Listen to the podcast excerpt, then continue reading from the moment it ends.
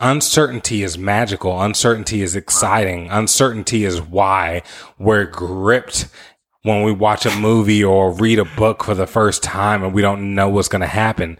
And uncertainty is why your life grips you again when you, when you realize that you don't know what the fuck is unfolding before you, right? Welcome, beautiful thinkers. This is a beautiful thought. This is how your life is already wonderful. And that was a clip from this interview with LD, Leandrew Dixon, my long term friend and collaborator.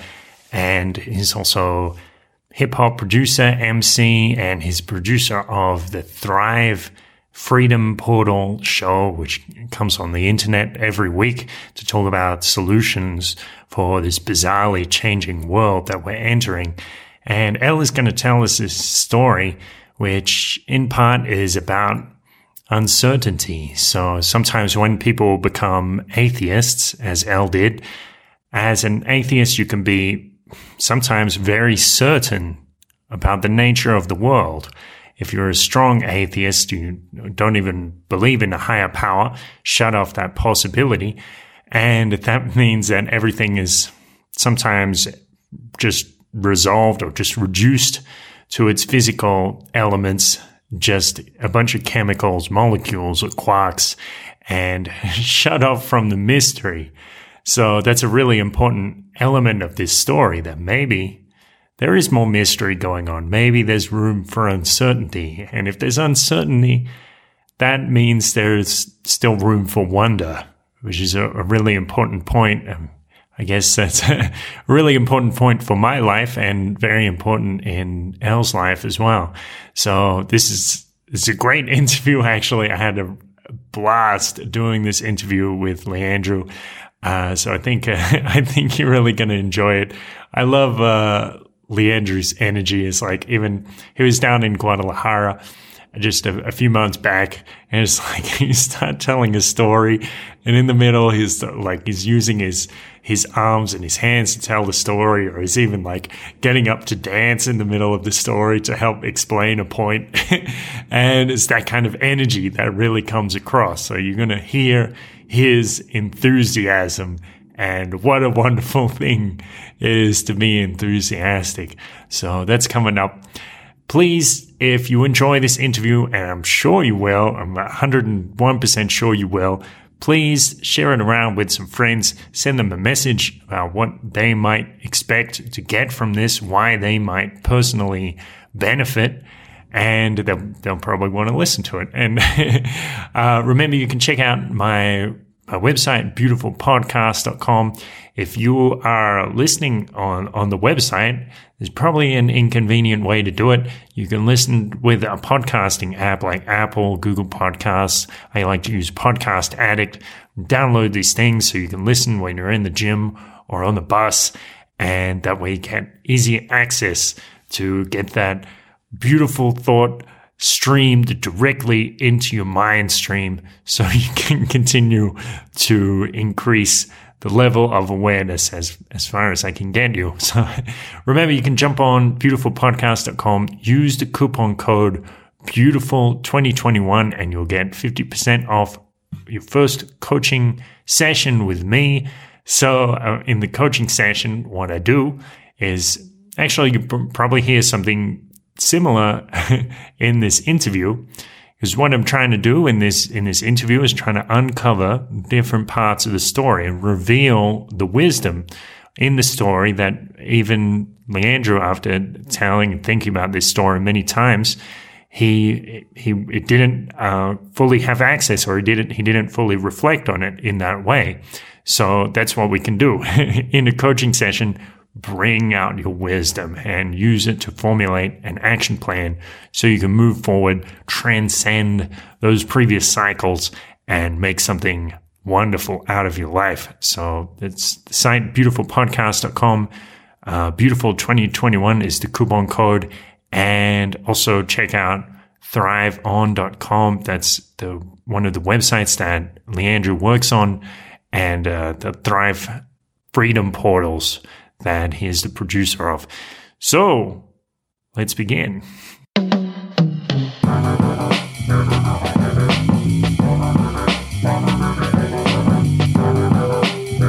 This is a beautiful thought. I'm here with Leandrew Dixon. They call him LD, rapper, hip hopper, music producer, entrepreneur. How are you, L? I'm so good, Kurt. It's uh, good, good to be here with you, man. Good to be here with you. Yeah, um, likewise. uh, yeah, so, some of the the interviews we've done together have been some of my favorites. So, um, yeah, yeah, man, it's, it's always a fun time talking to you. Yes, likewise. Yeah, it is. Yeah, it's absolutely a pleasure to know you and and uh, hang out with you and, and chat with you. Likewise. Yeah. So, you're going to tell us a story about coming to grips with some realities of the world and how you can deal with that or how, how you can look internally and, and see the, the hope or the desperation that's going on as a result and hopefully move past that into into a different way of thinking about it. So the the story begins when you're in college and you're, you're studying to be a video game designer. Is that right? Yeah, absolutely. I was um I was at Virginia Tech at the time. Um I was working towards being a video game designer. That had been my dream since I was like 13 years old and uh played Final Fantasy 8 and just realized like holy mm. shit, I love this. I this is what I want to do. You know, mm. so um yeah, I was uh I was definitely in that process and uh that was kind of the main focus of my life. What was it about Final Fantasy VIII that inspired you so much? Uh, well, well, dude, I mean, it was one of the first um, role playing games that I had played, mm. and um, yeah, I mean, like I, I, didn't really understand them before because I, I tried to play a, a, few role playing games when I was a kid, um, and just mm. didn't understand things like like what is HP sort of thing, you know? And this is this is like before the internet, and I was just a kid, so I didn't like there was just no way for me to figure that out, right? Uh, so like you know, it was just one of those things that you came to like supposedly having an understanding of what those things were.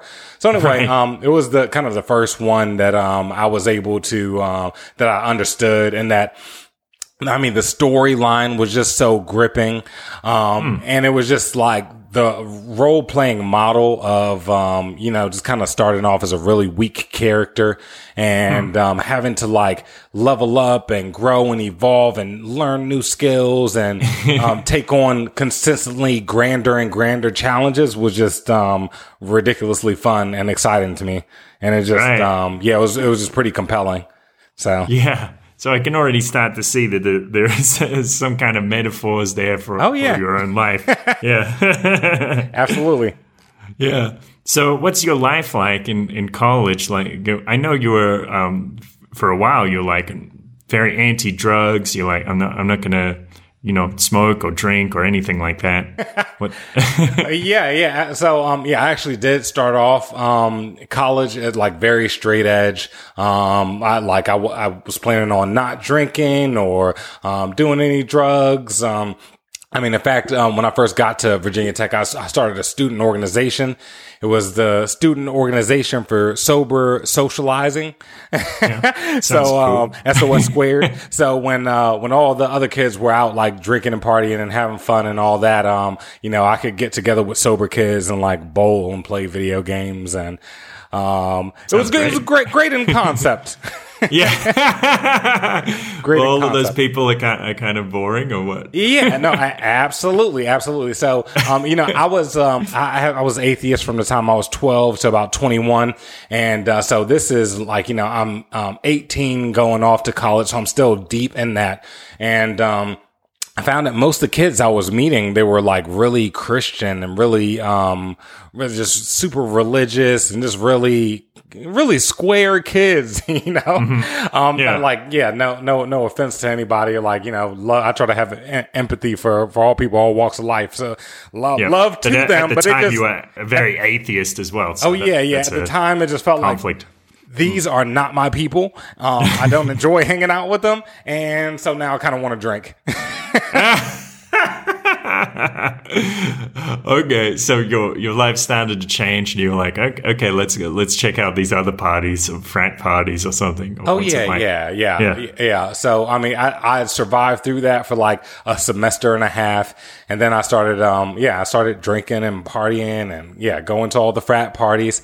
That was the end of freshman year. Then sophomore year, every Friday and Saturday night of the entire year, besides one Friday where I think I must have been sick or something. Um, I, I, was out at some party. Um, yeah, just living it up and having a good time and all the while still like, you know, um, yeah, just, just really, really wanting to like, you know, get into the, the game industry in some way, shape or form. Hmm. What were your studies like? So my, my studies, honestly, like I started off at the um in computer science at, at Tech, um, which was a really rig- they have one of the most rigorous engineering programs um in the nation, and uh, computer science falls within that engineering program. Um, so there was a lot, there was a lot in regards to, um, what I had to learn at the time that was not what I was, I just wanted to learn how to program just so I could work on video games, right? And I felt like, you know, there was a lot of it that was just like engineering math and like that uh, it would have been my senior year before I took any programming class and it would have had nothing to do with the programming I needed to actually work in the game industry. Hmm. So yeah, so this does kind of point to some aspects of obsolescence of uh, university systems. No, it, it really does. And I, I felt that. I felt that, you know? Hmm. Um, so yeah, it's, it's a really interesting thing that's happening on the macro level, but that was definitely a personal experience of like, hey, this is kind of a waste of my time. You know, so I just ended up like bouncing around. Um, I went to like business management thinking that maybe I won't be a game programmer, um, or designer. Maybe I'll own my own game company, you know? So let me do business management. And then I, I hated accounting and my financing classes. And I, I, like entrepreneurship. I like entrepreneurship, but I don't yeah. like, you know, cold like business and at the time I didn't like macroeconomics and all that sort of stuff, you know. Hmm. I, I, just um, again feeling like I'm okay. I, there's a there's a core of um, something that I really love here, right? Um, hmm. But that I'm I'm not getting exposure to the thing that I like. It's just all the the painful parts that I don't like. You know. Hmm. Yeah, that's that's very interesting because it's like you'd think they would. I mean, you are a paying customer in a sense, right? Or you're supposed right, to be, right? And it's like eh, we're not going to make this interesting for you. well, yeah, who are well, you serving? exactly, exactly. You would think they would like try to lure you in like a good service or a good show where they give you a taste of what you really want in the beginning, and then mm. they string you through the difficult parts, and then you know, like eventually you get the payoff. Um, but hmm. yeah, no, there was none of that. And part of the reason why there's none of that in the college education system is because there's so much social pressure and cultural pressure to do it that they just, they can lean on that and not rely exclusively on the merit of their service. Hmm. Yeah, I see. Okay. So, so some, yeah. some perverse incentives there. Yeah, absolutely. Yeah. Okay, so what are the what are the parties like? Like I, am I'm imagining, you know, stuff out of movies or so. What is what's oh, I mean, Van, it was Van it Helsing was, or something. It was Van, it was it was like stuff out of movies, man. I mean, it, it, really does. Like, um, yeah, I mean.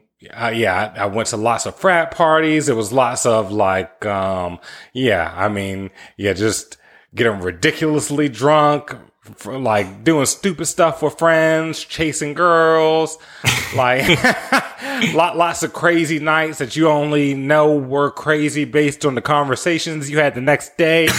Um, cause you wow. don't remember what happened the night before.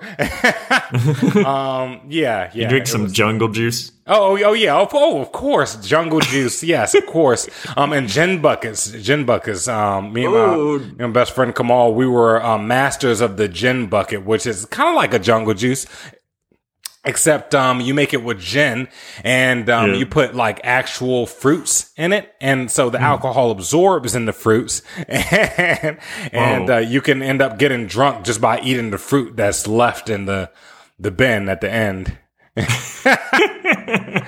So yeah t- typical college fanfare and debauchery. Right.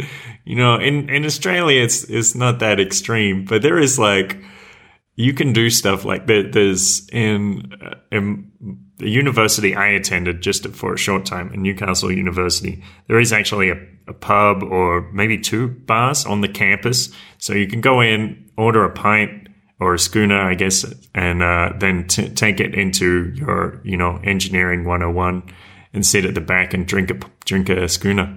You could drink a schooner in class? yeah, I never did it, but I, I heard that people would. Man, you guys were hardcore. I mean, at least we kept our debauchery to like, you know, um, outside of class in the football field. right, right. But it's not, it's, yeah, it's nowhere near that extreme in, in Yeah. Australia. Yeah, for it's, sure. I- It's partly because in, in the US, people attend, like, people leave home to go to college. But in Australia, normally it's like you go to your local university. There's no point in traveling for it. Yeah.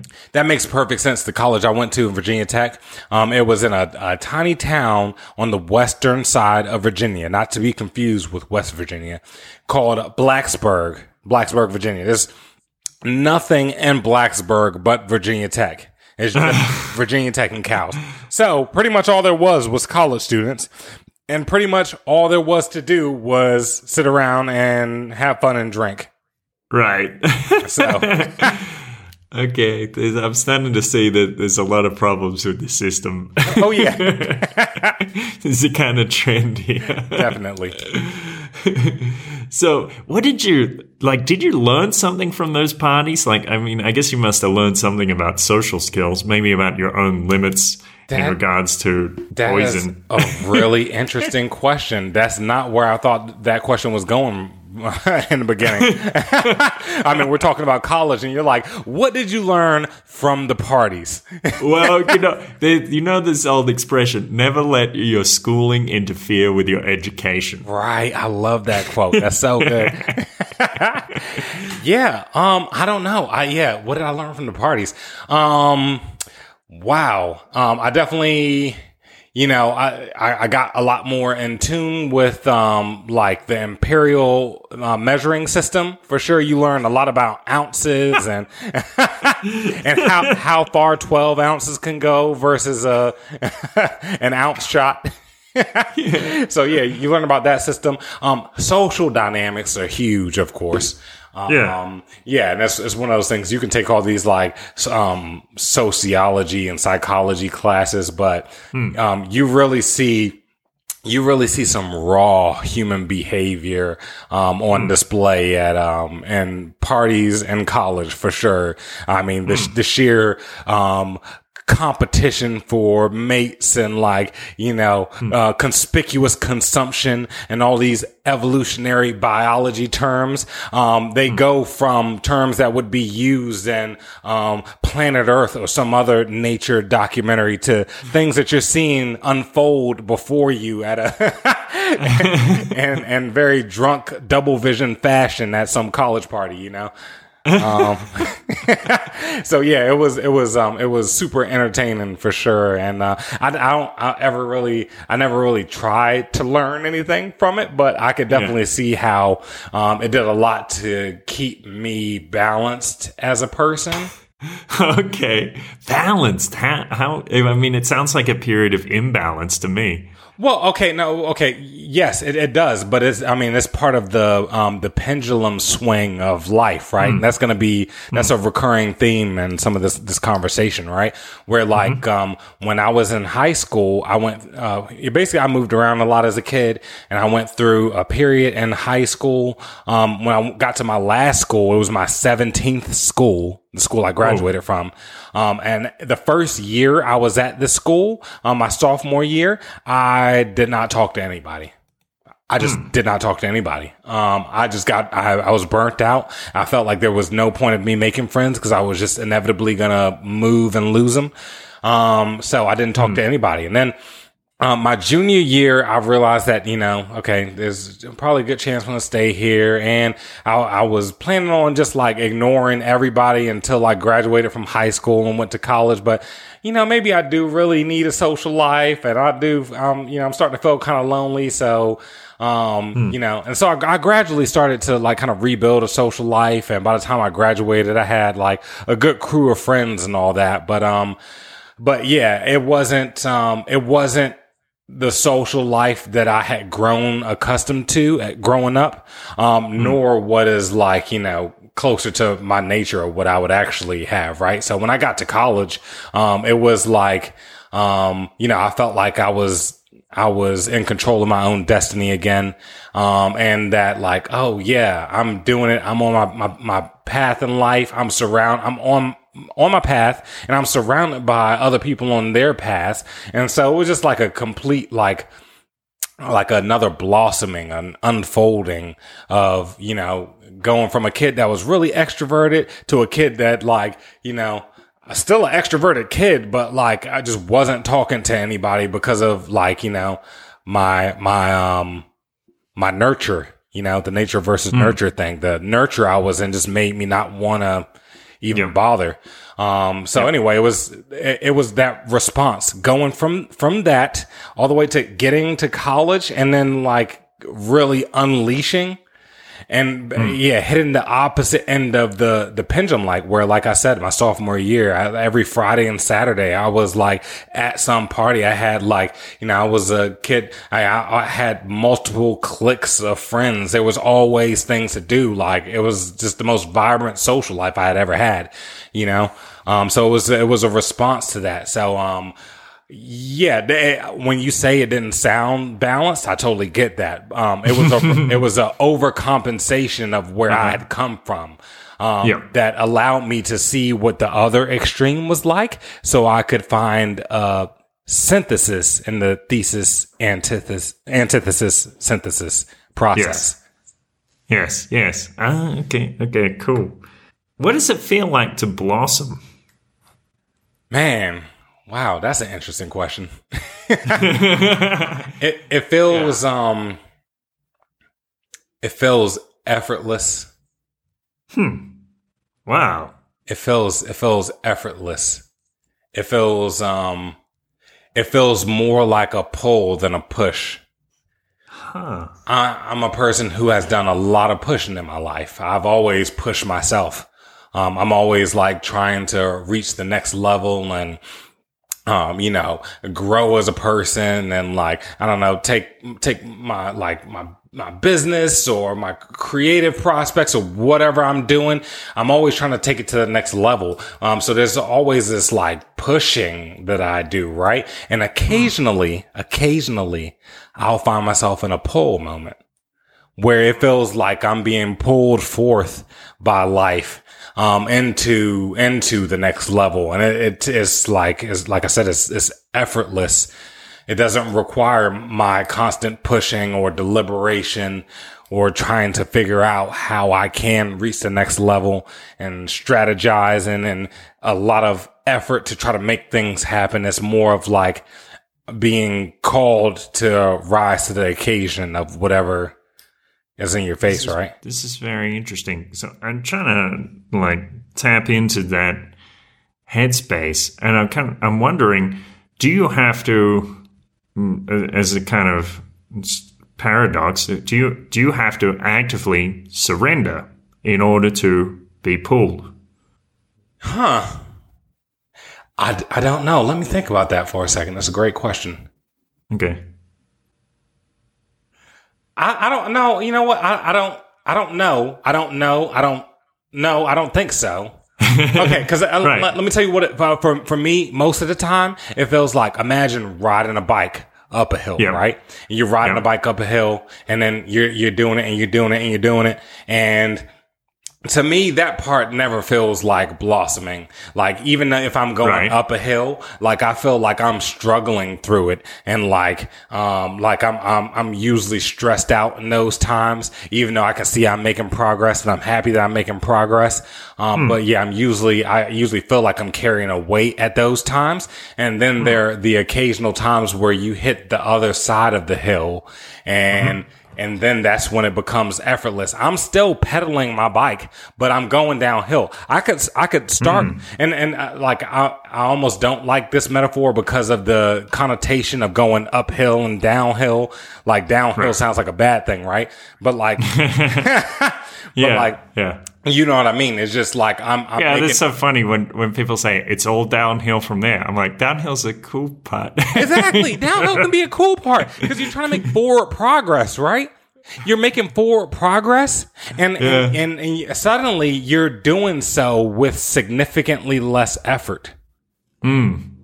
Right. yeah, yeah, So to to me, you know, like when I'm in an authentic blossoming phase, um, it feels like it feels like that. It feels like my normal pushing is, is suddenly accelerated by um, kind of the the gravity of what life is presenting me, and it's like when finally my efforts and um, the random happenstance of the universe are um, coordinated to my forward movement. Wow. Okay. I might not, uh, I might ask you this. Even when you're pedaling uphill, is there something cool about it? I mean, is there something beautiful about Yeah. the struggle? Yeah, absolutely. There's definitely something beautiful about a struggle, you know? Um, I mean, for, first of all, you know, when, when you're going uphill, like we're going to stick in the metaphor, like you're getting a, a higher and higher, um, vantage point from which you're seeing things, right? Oh, yeah. Because there's, um, there's clearly some sort of evolution happening. There's some sort of up, upward progress. And, um, yeah, and, and, and there's been a lot of times in my life where I've seen that where, yes, I'm, I'm like, you know, um, like in, especially in building a autonomite in the first um, rendition of it, right? There's a lot of time periods where like I felt like I'm like super busy, I'm kind of overworked, but I'm like I'm learning a lot, and I feel like I'm growing as a person, and I know I'm on the path. And um, even though like most of my day to day life had just consent uh, consisted of like grinding and like just pushing forward and like um you know, just exerting a lot of effort.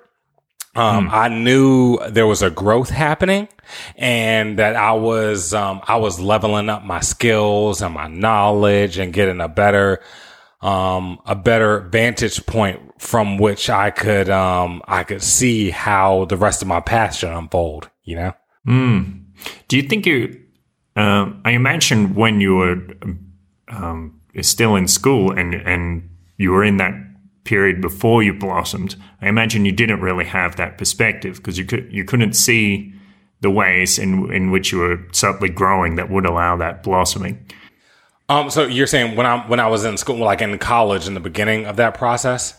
When, well, but uh, was it in high school or, or, or college? I've, um, Oh, well, not sure. Yeah. Well, well, before, before you blossomed. Okay, yeah. So, um, okay, yeah, yeah, yeah. So, so yeah, um, in, in high school, yeah, I can, um, yeah, no, for sure. I did not see what was coming ahead. Um, it, yes, the, the last couple years of high school for me definitely felt like, um, that sort of uphill, um, uphill thing that was happening where like, yeah, I know I'm, I'm trying to get to college. I'm just focusing on schoolwork and like, uh, you know, gradually starting to like rebuild my social life and all that, but just like really focusing on school and just like, I just need to get to college so I can, um, be on my path and like, you know, get closer to achieving my dreams and all that. Um, but yeah, I did, I did not see, how things would unfold for me when I um started to blossom in college, you know? Yeah.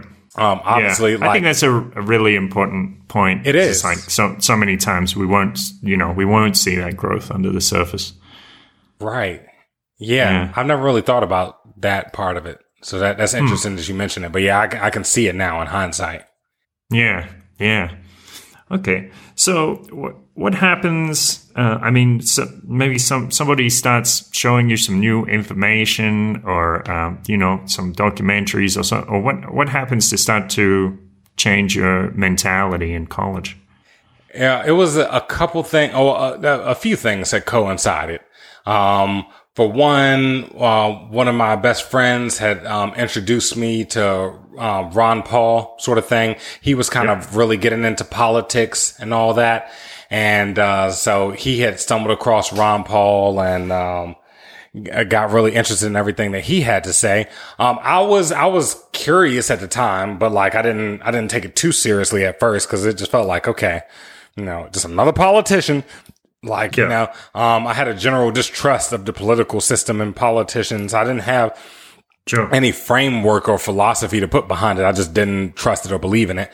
Um, what was different about Ron Paul? Well, well, so, so, uh, so eventually I would come to understand. At first I didn't though. Like mm-hmm. I just, I, uh, you know, I, I, you know, I had seen a few things like, okay, it's, it's kind of interesting. You know, some of the things that he would say would catch my attention, like shrinking government. I had never heard a politician talk about making government smaller. yeah. like yeah. having, he wanted to have less power as a politician, which was fascinating to me. Yes, um, yes. But I, it, I, remember there was that photo of him sitting at his desk, and he he has that uh, little plaque, and it, it says like uh, don't steal. Governments hate competition. And I was like, my, my mind started doing these black backflips. I'm like, this doesn't compute. What's going What's going on here? yeah, that one is so good. Well, yeah, I mean, yeah, stuff like that. Um, but yeah, um, and it wasn't until like you know that had happened. And then um i um another friend one of our mutual friends um wow i'm, I'm just like really actually coming to think of this that um you know it was kind of like a, a triangle of a process. Um hmm. because um our one of our mutual friends gave us both our first acid trip Wow. And so, um, yeah, the two of us and this other friend, um, tri- tripped and it was just like such a mind blowing, mind opening experience for me. Um, mm. definitely just showed me that like, okay, number one, reality is a lot bigger and crazier than you would realize, right? um, yeah. Then you well, can. This, this is interesting. So, uh, for people who have never taken psychedelics, that might sound a little unusual because they might say, "Well, hang on, you took a drug. So, uh, what does that? what does have what you see when you're on a drug have to do with your perception of reality?" Absolutely, and I think most people um, understand that you know you'll have um, you'll have like visions and stuff like that in terms of well not visions I shouldn't even say visions because that's how it's portrayed right. but like you will have visuals um, yes. where, where, like you're um, the things that you see are distorted or like you know manipulated and like they they are um, different than they are otherwise. They have a little bit more magic to them, right? Mm, yeah. walls walls are suddenly breathing. Um, you know, patterns are that are normally static are are shifting. Your carpet is um, rippling and waving like the ocean, right? Mm. Um, so l- little things like that, people, um, I think come to have, to, to expect and they can wrap their head around that. But for yes. me, it was, um, it was some of the thoughts that I had and like, uh-huh. it just, it just suddenly felt like, um, like, I mean, if you could just imagine if you spent your entire life, um, within your house or mm. uh, like your apartment just imagine spending yep. your entire life in that house or apartment, right? And then imagine mm. suddenly you're living in a mansion, right? Suddenly mm. you're just transported to a mansion and there's a lot more to explore and to, to look around and that you're discovering than you ever thought existed before, right? Like su- mm. suddenly my consciousness was just more expansive. Like my thoughts were more creative. Um, I, I was thinking on a, like a deeper level than I was normally thinking. Um, everything that I saw had an, um, an extra layer of significance that I didn't, mm. that I had never experienced before. Right. But then, then more than that, not in this first trip necessarily, but, um, and, and subsequent trips where like I started experiment, experimenting with mushrooms, um, it, it, it really blew things out of the water because, um, some of But my- hang on, let's let's let's stick with that Okay. first trip for a moment. yeah. Uh, so, like, say, say, I mean, one day you take a, a, a trip with your friend and and you think one way, and then the next day maybe you think a different way. What's could, could you describe the difference between those two Leandrews? I know, I know it's a hard question. You could take a moment. Or, yeah, no, no, it's, it's a hard question. It's a great question. Um, and I, I don't even, I don't know how much immediate change there was from that first trip. Hmm. Um, okay, the, the the one immediate change is that I would definitely say that I was I was kind of quickly discarding um my perspective as a an atheist sort of thing, right? Um that just like really believed that okay, this this model of Newtonian physics and this like concrete objectivist world is all there is and anything else is just like nonsense, right?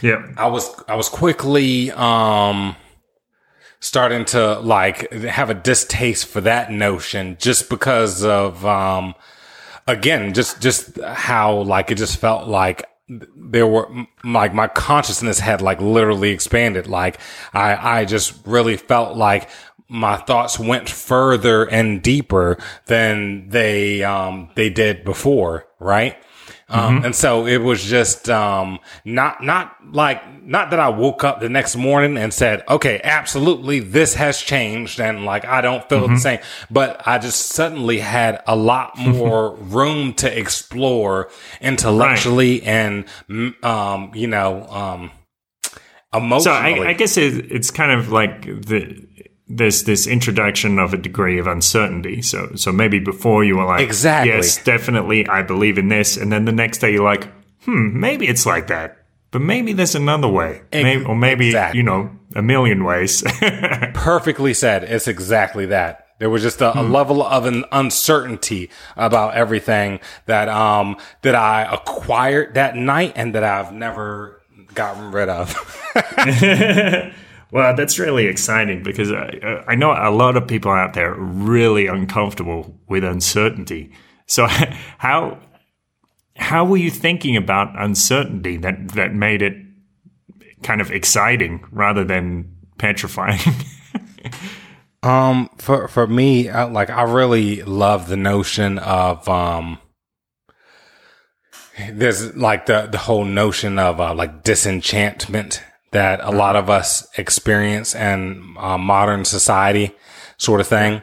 Um, and it's uh, it's kind of a difficult thing to articulate, but I mean, it, it to me it just it represents like how we get to a point where it feels like modern humans we've we basically figured it all out for the most part like we figured it out as much as you can understand anything anything el- else left to figure out is just like super heady quantum physics that you'll never understand. So don't like you're you're just done. Like in terms of human understanding that we've captured and that you can encapsulate it's done. You're you're you're done. Okay everything you know now is as much as you're gonna know right?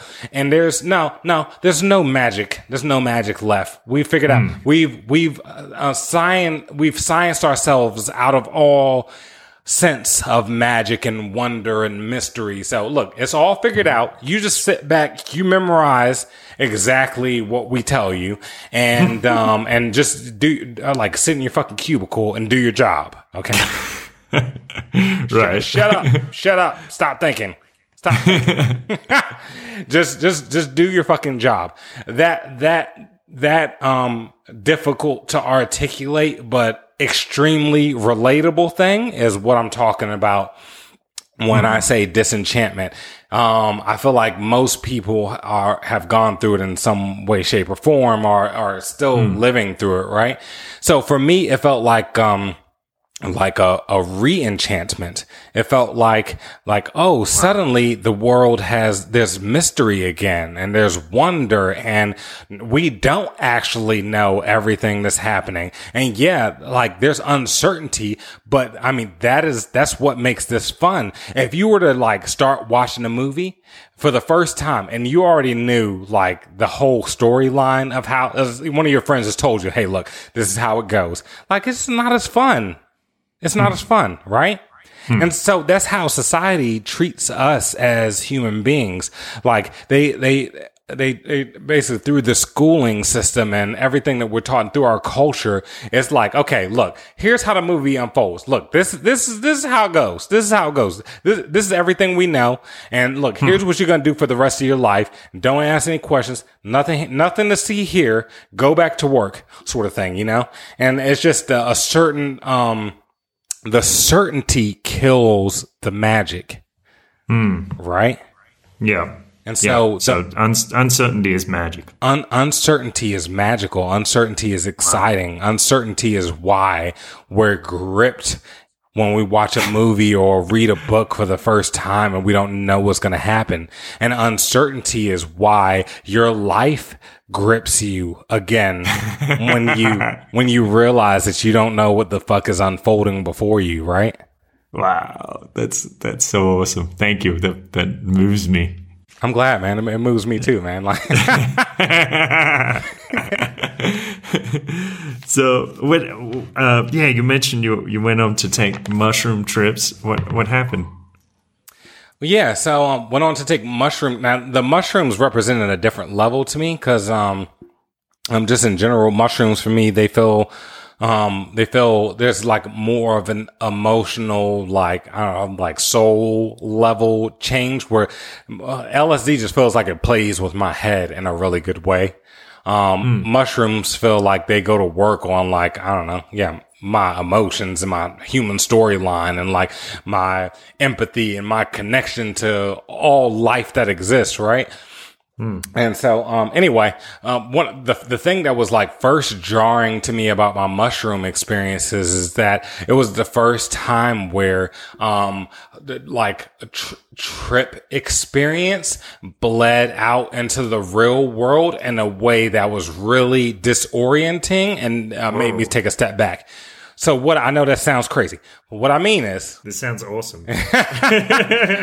what I mean is so for example, I had a trip with um, my best friend and his fiance at the time was one of my other best friends, and we're all um, we're all just like really just tripping out and like looking at um this poster that we had gotten um where it was um it was like one of those really uh, like trying to be psychedelic posters where there's like mm-hmm. wizards and toads and frogs and mushrooms and all this sort of mm-hmm. stuff um but but the, the funny thing about it was that um it was it was almost like one of those magic eye things where you you don't see uh, an image until you zoom out to the proper distance. And then suddenly you realize oh wait a second. There's like there's a that's a face. Like all of this is designed into a face right? So that's there. We just didn't realize it. Hmm. um, but we're all we're all finally starting to realize like wait a second. It's a face. Look at it. Look at it And so, like, we're just really just mind blown having this experience. Like, we're all st- stepping back to the other side of the room and room and pressing our backs against the opposite wall. Like, there's a face. That is a face.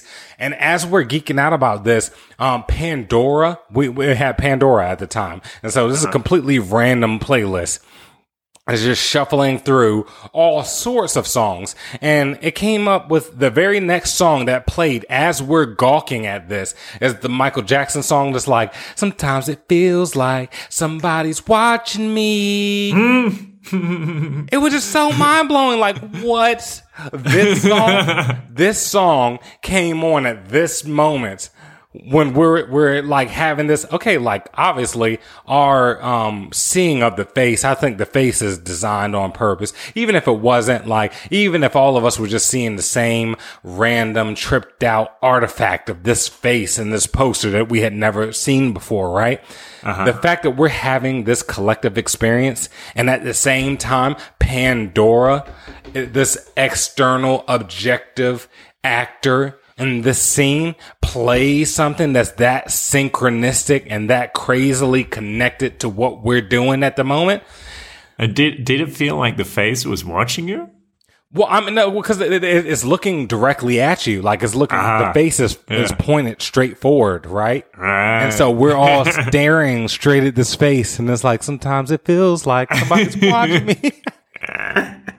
it was just so Well, it was eerie, but also just one of those moments that um that makes you kind of zoom out. And I've had uh you know a lot of other moments like that. I mean, this is the the first random example um that I encountered, but since then, I mean, there, there's been so many. I mean, in in psychedelic experience and outside of just synchronicities that are just so potent and so powerful. They're just like this this this point that there's just no other way to consider that this is not a coincidence. Clearly, I don't know what this is. I'm not going to act like this is like, you know, a message from God or universe. I don't know at the time, you know, and it's like, I just, I just know that this is a really bizarre coincidence that's too improbable to just be sheer coincidence. Well, there was this this Australian YouTuber. I can't remember his name, but he had this idea. Like he he described the, this experience. I don't know if it's from from his experience, but it, um, or just an example. But it was like, say you're you're driving along this freeway. And then the, the, the shuffle comes on and, and uh, starts playing this certain Led Zeppelin song. And then you see the people in front of you happen to have the, this license plate which is apparently in reference to that song. And you're like, huh? What? Or, or you know, referencing to a, a particular element of that song. And, and uh, according to him, or he had this little hypothesis, there's like the, these interdimensional beings, they're arranging things, and that this is like their language. So instead of just writing in a book, they actually go through time and arra- arrange all of our experiences, you know, to arrange these coincidences to get people to put, uh, you know, a certain license plate and for them to be, you know, five minutes late that day. So they just happen to be in, directly in front of us in traffic. That's their little, their, their little messaging service. That that is that's super interesting, and I will not discount it. I'm I'm more open to that possibility than ever right now, and it's just so it's so fascinating because, like, I mean, if you consider. Okay, no, we're, we're okay. We're about to go way off the plantation on this one, um, and then we'll come back. But um, I mean, if, if you consider like um, like just human language and all that's encoded within it, right?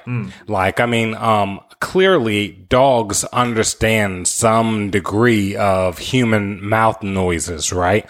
That they're trained to be able to understand. Um, they, they can pick up on certain things. Um, but in, in terms of like understanding metaphors and, um, play, like, you know, word play and similes and all these things, right? Hmm. a, a dog obviously can't pick up on. They know just enough to understand certain sounds, mm-hmm. but but not to be able to pick apart like the, the deeper overlapping meaning that happens in a lot of what we communicate. Um, I mean, same with kids, of course. So, I mean, it, it would not surprise me if a lot of, um, what we experience in the universe is like, you know, um, think pl- uh, plays happening by some sort of higher dimensional beings that are just able to, um, you know, kind of like, th- th- this is like their wordplay, right? Like, Yeah. like, like secretly behind the scenes, there are like these fifth dimensional beings that are just playing with time and events, and that's that's their language and their wordplay and their jokes are synchronicities, right? Yeah, yeah. I don't know. It's a- It's tripped out. I, I think I so. see it. Lu- Luis Fernando said, said to me a couple of times that that uh, substances like plant medicine like peyote or, or wachuma or psilocybin, these are actually books written by higher dimensional entities and they, they come down, manifest in this world, and we can, you know, tear off a page and, and read it. That's glorious. I love it. Yeah, yeah. So, all right. So, so we're gonna move, move forward. So, so yeah, you st- start having all these experiences with with psychedelics, and then you you also start encountering new information, and I guess you're more open to it than ever. Uh, what's what what happens? Um, so yeah, from, from that and from, um, you know, then I, I start taking a deeper look into Ron Paul and seeing mm-hmm. everything that he had to say and like, oh, wait a second. Yeah, this guy's like, yeah, he's talking about shrinking government and like getting rid of 90% of government programs and, mm. um, like ending all the wars and everything. Like, mm-hmm. like it was just really hidden. I had seen, um, Zeitgeist um, mm-hmm. you know, for those that haven't seen it, it's a documentary that, um, really looks at, um, the history of religion and kind of calls a lot of that into question, but also looks at, um, you know, the, the, uh, central banking and the basis of, um, Western economic systems and, Mm-hmm. and um, secret societies and kind of um, it kind of really shatters um, the the picture of a um, a sane, functioning, healthy society that um, that you have before, and you you it takes you to the bottom of the well not to the bottom of the rabbit hole, but it takes you deep down the rabbit hole and shows mm. you that look, hey, everything that you think you know about religion and government yeah, it's not it's not quite true, you know. and so that was like a really world shattering moment for me because obviously I could already um, relate with the stuff about religion, but it took it um, to a deeper perspective. Mm-hmm. And um, kind of showed me some things that I had never thought about, and it was just like really um, compelling to me. Um, but then it, I, you know, even though I had like a general distrust of, um, government and, um, the political system, I didn't realize, um, the, f- the full extent to which these things were fucked, right? And, and, and, and the economic system as well. I had, I had no clue the extent to which things were fucked. So it was a, it was a world shattering moment for me. And it just felt like, holy shit, I've been like, you know, living this life trying to like go about making video games and just like, just really want to, I mean, video games is just a playful, for the most part, it's a playful, shallow thing, right? Mm. It's a, a pretty shallow thing. It's like, hey, this is just fun and I enjoy it. And so I do it. And, um, it really just showed me, um, that things were broken in the real world um, to an extent that I felt um, I felt I had to offer my attention and energy to that I hmm. couldn't mm. I couldn't just like go whole away and uh, and just like focus on making these like fake worlds all this time when the real world is so broken, you know? Hmm. But in in those moments, or like in the the first time you saw Zeitgeist, were you what what was your emotional reaction? I imagine it might be astonishment and also disappointment or um, yeah, disillusionment. Both of those in spades. It was astonishment um, I mean, I was really mind blown by it. The geeky part of me that just loves to learn and loves mm-hmm. epiphanies and loves to have paradigm shifts. Um, enjoyed it in a way. Um, because it felt like the mo- one of the most massive paradigm shifts I had experienced. Um, mm-hmm. but at the same time, it was like such a, um, a reality breaking, um, paradigm shift uh, and and and uh, it's like a obviously a super depressing way when you just realize like, oh wow, things are fucked, but not not because they just happen to end up fucked, and like maybe we can like you know maybe there's something we can do about this to fix it, but like no, they are intentionally fucked by people mm. with hmm. more power than you could ever dream to wield. right? That's that's so disheartening and disempowering, and it just makes you feel like um, I don't know, just a a useless, abused piece of shit, right? Right. Just like a pawn. I, if you're even a pawn, right. A pawn has a place. A pawn can move. A pawn can, yeah, oh, yeah, can, uh, uh, can yeah, attack exactly, yeah, yeah, and and a, and a pawn like is a pixel. Yeah, a pixel, exactly. Yeah, like a pawn is there to be utilized by whoever's the player, right?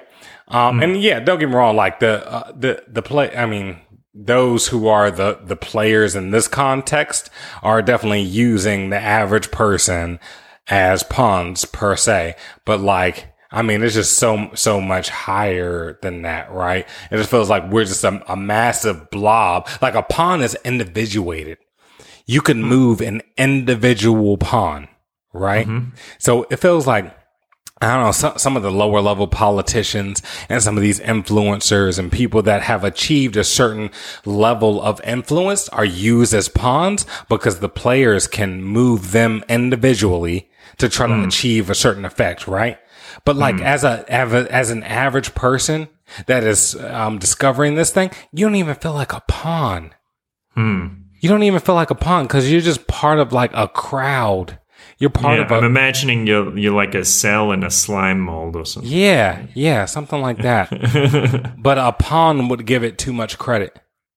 Hmm. Yeah, that's that's really, really, really Stings. gives you a. Sorry. It stings. Right. yeah, it seemed seemed like a, a, bleak vision of of our lives, and you know, and um, this is there is truth to this, but it's not necessarily the the only way of looking at things. So, what do you like? How do you integrate that experience? Now it's like, okay, I've I've realized this this new information. How do I bring it into my life in a, in a way that's good? Or do you like struggle with it for months, or what happens? Yeah, I, I struggled with it for quite a long time. It was quite a long struggle. Um, I mean, it was, um, I don't know, at, at least a couple years of really struggling with it before I could like really feel any sort of sense of optimism. You know, it was like, um, really diving deep into people like, um, like Alex Jones and like, um, um, Max Igan, and a lot of these guys and like really diving deep into, to all of their work and, um, just seeing how fucked up a lot of it was. Um, and yeah, like, you know, uh, the, yeah, thankfully for people like Max Igan and also thankfully that I was like, um, I was going through like a, you know, this whole spiritual awakening process in, in the, at the same time. So, I mean, I was listening to guys like Alan Watts and, um, you know, um, Jiddu Krishnamurti and, and people like that that gave me like a little bit of perspective, but it was still mainly a bleak thing. It was still mainly a bleak thing. Um, un- until like I, you know, gradually started to, um, stumble onto, um, I don't know. I just, I had to, I had to see solutions. I had to see solutions. I mean, it, it took like learning about voluntarism from like, um, Stefan Molyneux, um, uh, which, which gave me some hope that, okay, there's a philosophical framework, um, that can definitely help with this, you know, that can, that can definitely give us a, a North Star out of this situation. And then, you know, like, you know, talking, like, just getting, getting really curious about like, fuck, is there any way to like, could we start our own country or something like that? And like talking to my best friend about it and, you know, really, I, I know these, these things all probably sound so ludicrous to most people, but like, I'm like really looking into this shit. Like, what would it take? How, how can one start their own country? Right. And Great so, question. yeah. so yeah, I'm thinking about all this shit, and like you know, I stumble across the Seastead Institute and um, Pat- um, Patrice Friedman, and they're trying to do exactly that. And then like you know, Bitcoin comes out, and like it's just like slowly starting to see like, oh, wait a second, there are solutions to all of these these major problems, right? and um, it was super inspiring. I'm um, not to mention just having like having later mushroom trips that like um, definitely helped um, help show me that like oh yeah there I mean, obviously things are, are fucked but there are solutions and you can be a part of it. You just have to have the right mindset you know? And um, So, go, going through that experience, through that struggle, I, I imagine you, um, you're, yeah, disillusioned, you're depressed, even, or just, oh, very very depressed very depressed yeah and then and then you start to find the solutions, and you you start to feel hopeful, or how do you describe it? Yeah, yeah, I definitely, yeah, I, I was, I was uh, very depressed going through it, and um, yeah, just feeling, feeling hopeless. Like you're just not even excited to wake up in the morning because, like, I mean, I had already like gone through like little personal struggles, like realizing how corrupt the video game industry was at the time, and like, um, you know, kind of getting disenfranchised. I mean, dis disillusioned with that. Yes. Um, but then, then, you know, all of this stuff happening on a broader spectrum is just like, man, you just, I just felt so depressed and lost. Like, Yes. like I wanted to work on video games all this time. Um, but like, you know, um, I just And then, and then and then when you started to see those solutions, what what did you feel? I felt, I felt really, I felt super optimistic. I felt super optimistic. I felt reinvigorated. I felt, I felt like, um, yeah, there is hope. There's hope. Like we, we can fucking do this. We can do this. Like we can fix all of these problems, you know? Right. And I've, I've It- mainly felt like that for most of, most of the time. I would say, I would say 70% of the time, I still feel like that. There's a good, Yeah. there's a good 30% of the time though. And this is the thing. Like it's not, it wasn't, it wasn't a permanent shift. It's, it's more of a continuum, you know? Sure. Well, th- this is a question for you. Imagine if. Okay, think about how to phrase this. Imagine if you you were somehow still in that world where you couldn't see solutions. Is there a way that you could have felt good about the situation without without ever exactly f- finding a potential solution? Fantastic question. I, I don't know. Okay, so let, let me tell you what I did, what I did find, and what does help me now. But Okay. I'm, I'm not sure I could have found without seeing the other extreme. All right, fair enough. Yeah, good. So, um, these days in times where I feel really hopeless and where I like fall back into that, where something um happens and like you know it's just like fuck. The- You know, one of the things that keeps me um keeps me like moving in a, a positive and healthy direction is just really just thinking about all this like a game. I just really have to think about it all like a game or like a movie, right?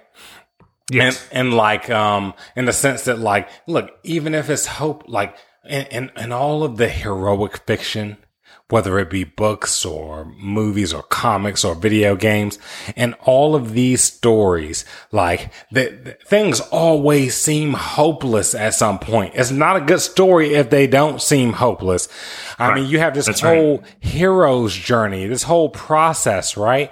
Of like, you know, them, them starting to like r- um, realize, you know, first they, they just feel like they're in their ordinary world, right? They're in the ordinary world. And then they start to like realize, um, through their own experiences and through encountering like a mentor that shows them, Hey, you have some potential. They start to feel like, Oh, yeah, I could, I mean, I could actually be heroic. I could do, I could do something positive and I can help people, you know? Um, but then, there, like, you know, the whole, the quote, the cliche quote about it's always darkest before the, before the sunrise. It's always darkest before the dawn. Yeah. And, Yeah. and like these sorts of stories, like it, it- it's always like when thing, things seem the most bleak for the hero that they mm-hmm. tap into their completed form, right? Their their complete Yeah. form where they've they've they've started to realize they, they went from like thinking they were normal to like realizing that oh wait a second maybe maybe I can help people in some way. Maybe there's something significant that I can offer. And then they have like the dark night of the soul. Things seem so bleak. There's no fucking way we can do anything. Uh, there's no fucking way I can help. There's like it's just too bad. Um but then there's like you know the other side of it where they they overcome the situation that seemed so bleak there was no way they were going to make it out of right Yeah, well, th- this is so so interesting. It does make me wonder. Like, it's like when when you get overcome with the with darkness like that. Maybe that's uh, you know that's that's the time when you really can discover the light within you, and it's like everything has to be stripped away so you can see that light. man that's so beautiful. I love that. I love that. That's great. Yeah. yeah yeah maybe. But um yeah maybe. That that's really that's really powerful. That's really something to stew on. Um from yeah from my perspective now it just uh, um it comes to me as like both uh, a sense of hope um and the sense of like you know okay if if this was like a collective hero's journey right now it would have to get darkest before the dawn and we would have to go through this process collectively. But also on like a, a shallower level but on a level that really helps me is like look let, let's just say there's absolutely no hope. And this this answers your question let's just say there's absolutely no fucking hope right um, if if I was playing a video game and I knew that there was absolutely no hope, I wouldn't just fucking give up. I wouldn't. I wouldn't just like put the controller down and just watch the screen for the rest of the time. No, I was. I would still play like I can win. In fact, like I, I do that, like you know, and I like, um, and and the, sometimes I feel like video uh, video games can be alchemy, you know. And like Yeah. they, they can they can give you like an insight into your mentality and help you like um address things on like on a small micro scale that affect the rest of your life. But um you know when like um me and uh, me and my ex girlfriend Kelsey we were really big on playing Heroes of the Storm together for a couple years. And um, Heroes of the Storm is this video game. This um, it's a MOBA for anybody that doesn't know what that means. Don't really worry about it. But like you're you you're, you're five on five, and it's like you know five people versus another five people, and there's the environment at play on both ends, right? So it's like a constant struggle between you and the other team. And there's been so many times where like you know, I feel like there's no way we can win. There's just no fucking way. But I always play like we can win. And and a lot of the times we come back from moments I never thought we could come back from. Even like you know, I'm I'm I happen to be really good at that game. I'm really terrible at a lot of games, but I'm really good at that game. And there'd be hmm. times where I'm like, no, there's no way, there's no way we're fucking done. But I always play like we can win. And Yeah. and there are a lot of times where we do win because we can just stick to it and play and and play at that level. Just don't give up. Don't fucking give up. As corny and cliche as that sounds, I know I sound like fucking Disney Yeah, well, it's really right it's really commitment to the game. It's like I I love this game. I'm going to play it. You know, I'm gonna, Yeah. I'm, I'm going to play it to win. Yeah, uh, yeah. Yeah. So yeah. so for me, it's, And that's what you would do if you if your life was on the line. That's what Which, you, know, exactly. Maybe that's a question. Exactly. If your life was on the line and and you knew it, you would play like that. Um, Yes. So, uh, but so so there's there's okay there, there's the aspect of like, hey, um, I just I just play like I can win in general. Um, also there's the aspect that I mentioned first of you know it's always darkest before the dawn. So who knows? This could just be the darkness before the dawn. Um, but re- regardless, the game the game is way more fun if I'm playing to win, right? So that's part of the the evolution above um, the whole fight or flight. Like you, Right. you encounter these things, you can take flight, you can just try to. I know so many people that have they've real they started to realize how crazy things were on this planet, how fucked Earth is, and they're like, uh, nah, and they look to other directions just so they can maintain some sort of happiness and um Mm-hmm. and peace in their life. And there are people that that try to fight it until their until their death that that die unhappy well, because they haven't I, achieved. I just goal. thought of I thought of something because you you before you talking about disenchantment and then we were talking about di- disillusion disillusionment. This is like yeah, you can when you're when you are disillusioned and enchant and disenchanted. Then, then I guess you can either choose to be re-illusioned or you can choose to be re-enchanted. Boom. That's good, Kurt. Wow. That's good. I like that. Thank you. Thank you. That no, that's Yeah, powerful, this- man. That's good. Yeah, what you're saying is is, is really powerful. It's, it speaks to me in my in my gut. I can feel it. There there is a book I I uh, like to recommend to you. I'm st- I'm still uh, finishing it. It's kind of it's not exactly dense, but it's it. There's uh, I, I think I mentioned it to you actually. It's Play of Consciousness by Baba Muktananda because we were talking about semen retention. And it talks about Yes. Yes. Yeah. Yeah. So that's, you know, that's kind of what you're describing. You know, life is, is like a game or, or a movie. It's a play, a play of consciousness, this play, play of divine energy presenting itself for us. That's so beautiful. I, I love it, and that that's exactly it. I mean, that is that is the evolution. Because when you when you realize that, um, it does two things. Number one, you um you feel like you have um the um co-creatorship to actually um help craft what this experience is like on this planet and that's really powerful but also it does um it does a really protective thing too it allows you to just enjoy the experience and the process um whether the outcome is what you desire or not Mm, yeah.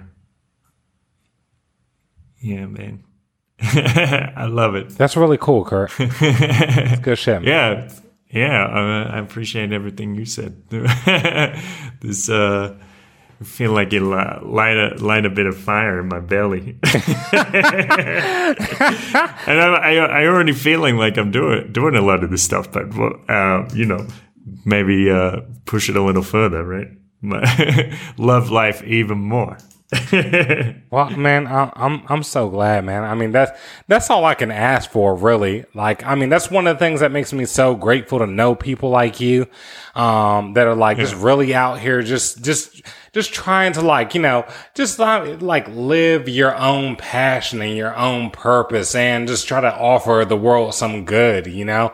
Um, and I just and, and so far as like I'm nowhere near where I would I expected I would be at this point in life in terms of my impact and all sort of stuff. Um, because I've just been um very so I've been too distracted for and various reasons. I've been too busy helping other people and Yep. all sorts of stuff I- like I that. was But thinking about that, some, something related to that the other day, uh, where I thought, well, I, I wrote out my to do list in the morning, and and I got you know some of those goals done, but then it was also I got. Um, I was I, I went to a cafe and I was talking to my friend and uh, it was like this kind of spontaneous therapy session and I'm I'm asking her to close her eyes and look inside and what's you know what emotions are there and she's she's facing these things and I thought at the, the end of the day I looked at my to-do list and I was like some things are so important they will never appear on my to-do list because I, w- I won't be able to predict them, you know? So it wasn't Wow. like I, I was disappointed that I didn't meet my to-do list. I, I was glad that I, that I had the opportunity, that I had enough space to allow something, you know, really beautiful to happen that day. Man, that that is that's so beautiful. That's like a meme or a t-shirt or more by itself. Like some things are too important for your to-do list. Yes. Yeah. Wow. so that's right. So you know, in in your life, you like comparing to ah you know i'm not where i expected to be well you you know you're somewhere else and maybe, maybe it's somewhere a lot a lot more fascinating and interesting you're you're absolutely right man and yeah i mean uh, again, just like, you know, con- connecting and having friends like you that are doing it. If I can empower you or like help you in a, a moment, I don't know, feel more like feel that fire in your belly sort of thing, man. That's, that's all I can dream of. That's really all I can dream of. Cause I mean, what, with what you're doing, who knows whose, whose fire you might light you know and it's just like this fractal process we just all like continue to just light each other up over time, yes. you know? Yes. Wow. It's interesting you say say it like that. There's this this kind of prayer or hymn, uh, this this song that I listen to quite a lot. Uh, it's a, it's a hymn to to Baba Muktananda, the guru I mentioned, and the the name of the hymn is uh, it's in Sanskrit. It's like Sadguru Jota Sejota Jigao. it means light, uh, true guru, light my light with your light. That's so good. Yes. yes. Yeah, I love yeah. that. I also love the um the Rumi quote that's like um set your life on fire and seek those who fan your flames. Whoa. Whoa, that's amazing. Yeah, so good. Man, both of those, wow. Yeah, yeah. Um, so, oh, yeah, I guess we're, we're drawing this to, to, to an end. Is there something you want to promote or some, you know, some other words of wisdom or anything else you want to say? Yeah, absolutely. I just want to promote motherfucking Kurt Robinson.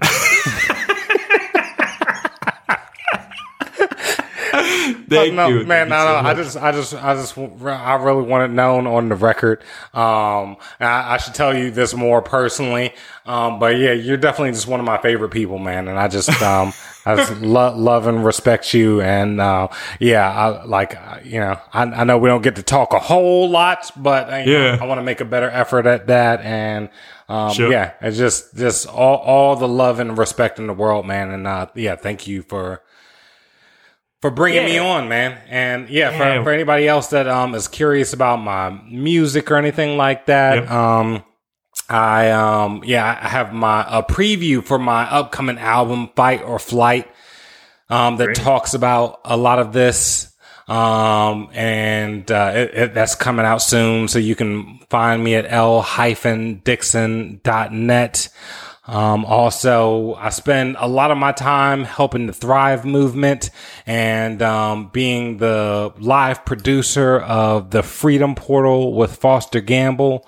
Um, the Thrive. What's, what's, the Thrive movement about? To give us a little. Yeah. yeah. So the the Thrive movement is all about um, basically exposing the um, the global domination agenda, the um, agenda that exists amongst a lot of the powerful and wealthy um, in this world to centralize power and resources. And um, it's all it's all about exposing that and um, shedding light on all the solutions that exist to hmm. to rise above that, right? So, um, yeah, that, that's what the Thrive movement movement is about. Definitely watch Thrive One and Thrive Two. They're like phenomenally pivotal documentaries if you haven't seen them. And um, yeah, definitely check out the Freedom Portal, um, which I live produce and um, I don't quite co-host, but kind of co-host sort of thing, you know.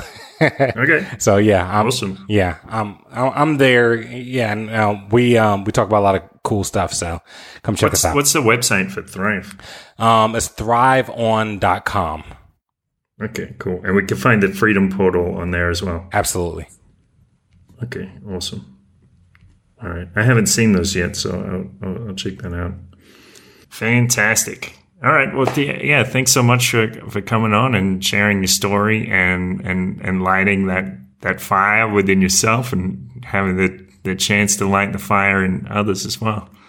Absolutely, Kurt. Thanks for bringing me on. A beautiful thought. Thanks for joining us there. So I think it's really important what Leandrew said about going uphill and going downhill, because it is like a lot of the time we'll be on that path and we'll be pedaling up that hill or up that mountain and trying to get to the top of it. And yes, as he said, gaining the perspective as we go, getting that higher vantage point so we can see clearly, more clearly what's going on in our lives and what's going on around us. And at, at the same time, well, the very important thing that I thought about is yes, sometimes we, we won't even notice that we are actually building something as we're going, that we are actually storing up this kinetic energy that will allow us to roll down that hill very fast.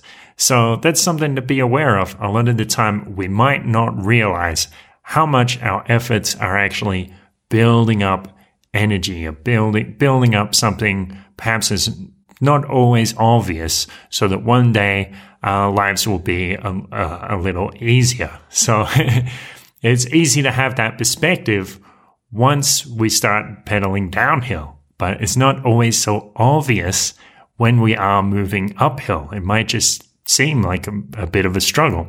So maybe it's not. Maybe we're building something. Maybe we're building vital momentum to propel us even more rapidly to enjoy the fruits of our labor at a later date. Uh, so that's something that's really lovely about building something, about putting in that effort, especially to something that's important to you, something you're passionate about. So once again, you can get a coaching session with me. And you might ask, what, what are these coaching sessions about? A lot of the time, people come to me in perhaps a state of confusion. They're not sure how to move forward in their lives. And I can ask some key questions, begin to reframe their beliefs or first expose their beliefs and assumptions about a situation. A lot of the time we don't realize what we actually think or what we assume in a situation as we go into it. And we don't realize how those assumptions actually affect the outcomes. When we can make those assumptions conscious, we can begin to question them.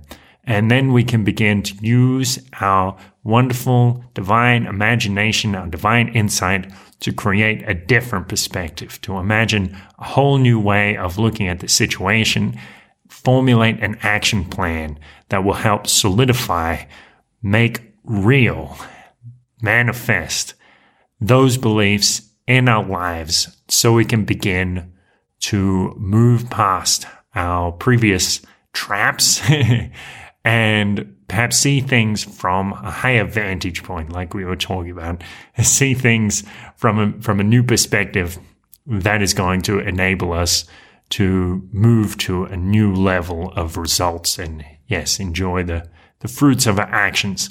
So you can check that out, beautifulpodcast.com. Use the coupon code beautiful2021 and you get a 50% discount off your first session. And most importantly, have a wonderful day.